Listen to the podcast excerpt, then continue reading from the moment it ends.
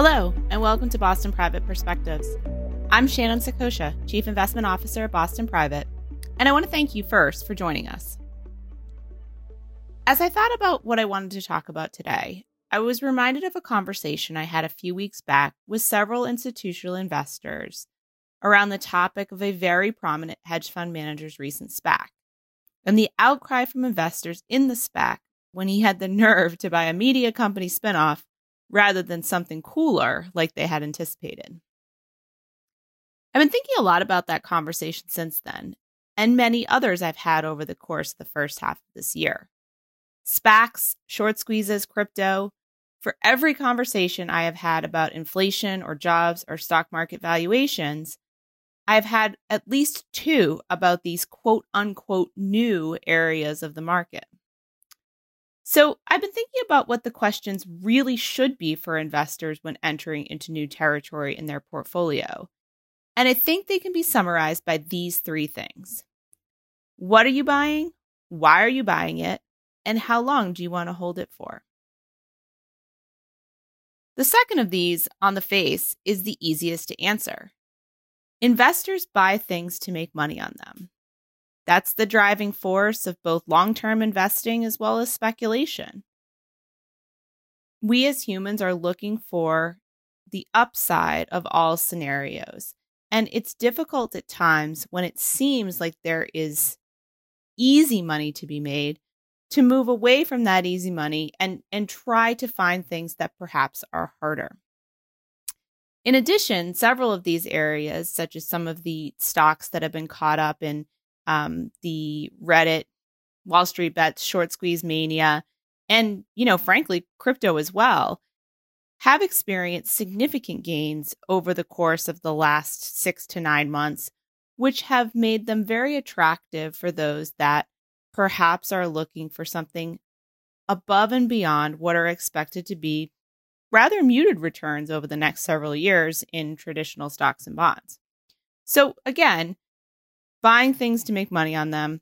That's why you're buying it. The important thing, though, is that you need to think about how long you want to hold it for, because that does play into how much money you will make and the potential for you to make a bad decision uh, and not necessarily deliver the gains to your portfolio that you would otherwise. Investing historically wasn't identified with a lifestyle decision or personality trait, except maybe for junk bond traders, which are, you know, the stuff of movies. Today, however, this hold holding period for stocks, this holding period for cryptocurrency, this holding period for digital assets in general, it is all tied up in what feels at times to be a mania. And instead of taking a more I guess you could call it pedestrian approach to thinking about the gains that you have earned in a particular investment or right sizing it as a part of your portfolio. It's seen as a positive to hold on to these assets for an extended period of time as an expression of your conviction um, in these new parts of the market. The challenge with this is that for every person that's holding a particular investment, let's take a SPAC for instance. There are a lot of institutional investors who are in early into SPACs, and they actually get out of them either just prior to the deal being announced for the acquisition of the asset that goes into a SPAC, or perhaps even earlier than that, after there has been significant additional interest, whether from other institutions or smaller institutions or retail investors into that SPAC, they lock in those gains well before that SPAC is being publicly traded. And a broader set of investors has the opportunity to really look at that. And so that holding period is critical to garnering the highest level of possible gains for these institutional investors.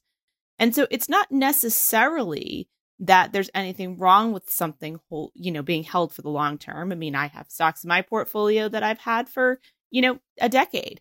Um, they're still good companies. Uh, and so therefore it makes sense for me to continue to hold them in my portfolio. But it doesn't mean that I'm holding them because selling them would indicate that I have lower conviction or that I have lost my edge or that I am not making good decisions in the first place. Portfolio construction is a crucial piece of what institutional investors do over time, sizing and right sizing and resizing positions when they've appreciated, potentially when they've gone down. You can add to them if you feel like your investment thesis is still intact. And so, again, this view that in some way selling a security either after it's appreciated or even after it's gone down if if the thesis has changed is a is a show of weakness is certainly something that appears to be more prevalent over the course of the last several months than it was historically. Um, and so I think when you're investing in anything, it's really important to understand what is the time horizon over which you expect to hold the investment. What are the metrics? What are the guideposts that will force you to reevaluate whether you should still hold that investment? And how are you going to manage if there are sharp increases or decreases in the value of that investment? In the moment, it's really hard to make a good decision. So, providing some structure and thinking about it in terms of the overall portfolio, setting those parameters up front can certainly help to navigate even the most volatile of stocks, like we've seen over the last couple of weeks. We've seen several stocks that have moved you know, 15, 20, 30, 40% in a given day. Now, that's challenging to manage, but provided that you've set these parameters for the length of time and, you know, the potential gain in that investment or the loss that you're willing to sustain in that investment, and if it falls beyond those parameters, it forces you into action. Well, then the time horizon, you know, is appropriate for you. Um, but defining that time horizon is incredibly important because it allows you to become less emotional and that's you know that's why we set time horizons the way we do for the things that we buy in our portfolios for the way that we structure our portfolios we're thinking about it from a long-term perspective and therefore we're less likely to react to these small short-term moves or large short-term moves in some cases because we have that long-term viewpoint so you know that why you're buying it is to make money. Um, and you know that it's important to set your holding period for that or you know the the time period over which you're going to gauge whether that investment was successful or unsuccessful. So it actually leads me back to the first question. What are you buying? And I've ordered the three questions this way because I think that this is the level of priority that many investors are applying to their decision making this year. And it makes sense. We're in this period of incredibly easy monetary policy. We've experienced significant fiscal stimulus.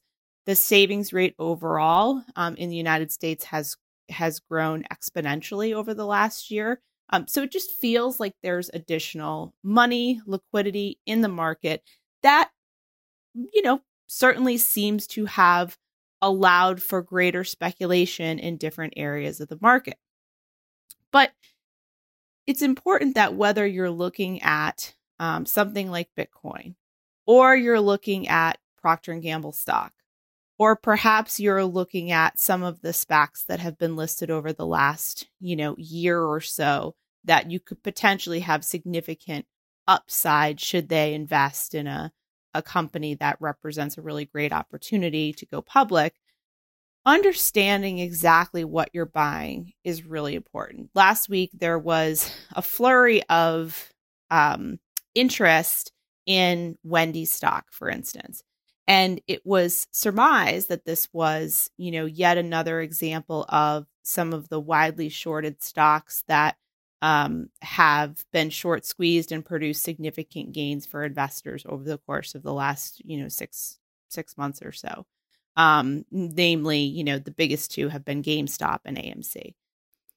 The issue was is that there wasn't a lot of short interest in Wendy's. So the thesis and you know this this narrative around how these trades have been successful um, in that there has been significant short covering as the prices have increased, the thesis didn't bear out. And so there was this flurry of activity, and then all of a sudden, you know, the stock sold off again because essentially that narrative was inconsistent um, with, you know, what has been successful over the last few months. But again, if you're just looking at the face of that and you're not doing that that sort of even just first level of of fundamental research of what is it that I'm buying, um, it could be it's very easy to get caught up in this um, enthusiasm for some of these you know potential big wins. At the heart of all of this, there's a difference between speculation and investment. And it's not necessarily a negative that there's become this increased engagement of investors over the course of the last you know year or so um, really beginning sort of mid-year last year coming out of the pandemic uh, in investing learning more about the markets getting engaged in the markets um, and utilizing the, the bevy of tools that allow for uh, much wider and broader participation particularly in the equity market than certainly than five or five years ago and definitely than you know 10 or 15 years ago but it does go back to understanding what you know what your own what you own and why you own it um, that famous hedge fund manager bought what he felt was a good investment with the proceeds raised in his SPACs. And it's important to remember that the markets don't owe anyone anything. And despite the best efforts of regulatory authorities, there are still bad actors out there. But Bill Ackman isn't one of them. The investors who were upset about his decision took a chance on a big payday and wanted to see something exciting on the other end of that check. Maybe it will be a home run, uh, and maybe it won't. But with every investment comes risk, and taking the time to understand what those risks are and perhaps choosing to avoid those risks altogether is just as important as seeking opportunities to make money. So, there may be things that um, we're not going to incorporate into portfolios for our clients because they don't meet those characteristics of of what we feel is appropriate for us to be investing in. But this idea of understanding what you're buying, why you're buying it, and how long do you want to hold it for, with the emphasis really being on that first question. What are you buying? Setting parameters around the the next two things. Why are you buying it? And what is the determined predetermined successful outcome? And how long do you want to hold it for? Meaning how long are you going to wait to see if that outcome actually occurs?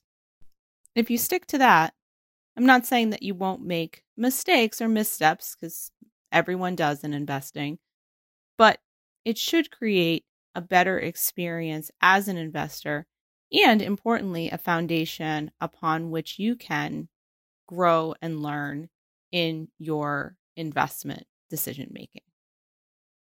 Thanks again for listening to this week's podcast. I want to encourage all of you to reach out to our team here at Boston Private with any questions or concerns you may have. If you have specific questions or thoughts on my points today, you can find me on Twitter at Shannon Saccocia.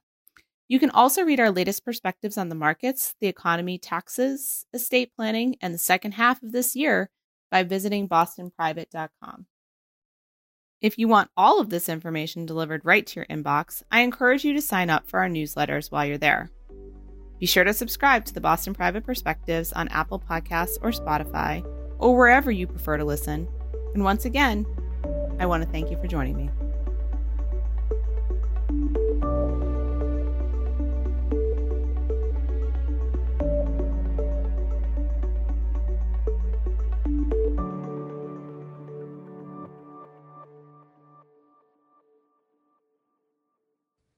This podcast is solely for informational purposes and is not a solicitation or an offer to buy any security or instrument or to participate in any trading strategy. The opinions expressed and information contained in this podcast are given in good faith, may be subject to change without notice, and are as of the date issued. All sourced information is believed to be reliable but has not been independently verified. This podcast discusses general market activity, industry or sector trends, or other broad based economic, market, or political conditions and should not be construed as personalized investment advice. The following does not represent a complete analysis of every material fact with respect to the topics covered herein. All investments carry a risk of loss. Neither BPW nor its investment professionals or representatives provide tax, accounting, or legal advice. Listeners should review any planned financial transactions or arrangements that may have tax, accounting, or legal implications with their advisors. For additional information about us, please refer to our Form ADV disclosure brochure, which may be obtained by contacting us at 800 422 6172 or info at bostonprivate.com. Private banking and trust services are offered through Boston Private Bank and Trust Company, a Massachusetts chartered trust company. Wealth management services are offered through Boston Private Wealth LLC, an SEC registered investment advisor and wholly owned subsidiary of Boston Private Bank and Trust Company. Boston Private Bank is an FDIC member and equal housing lender. Investments are not FDIC insured, not bank guaranteed, and may lose value.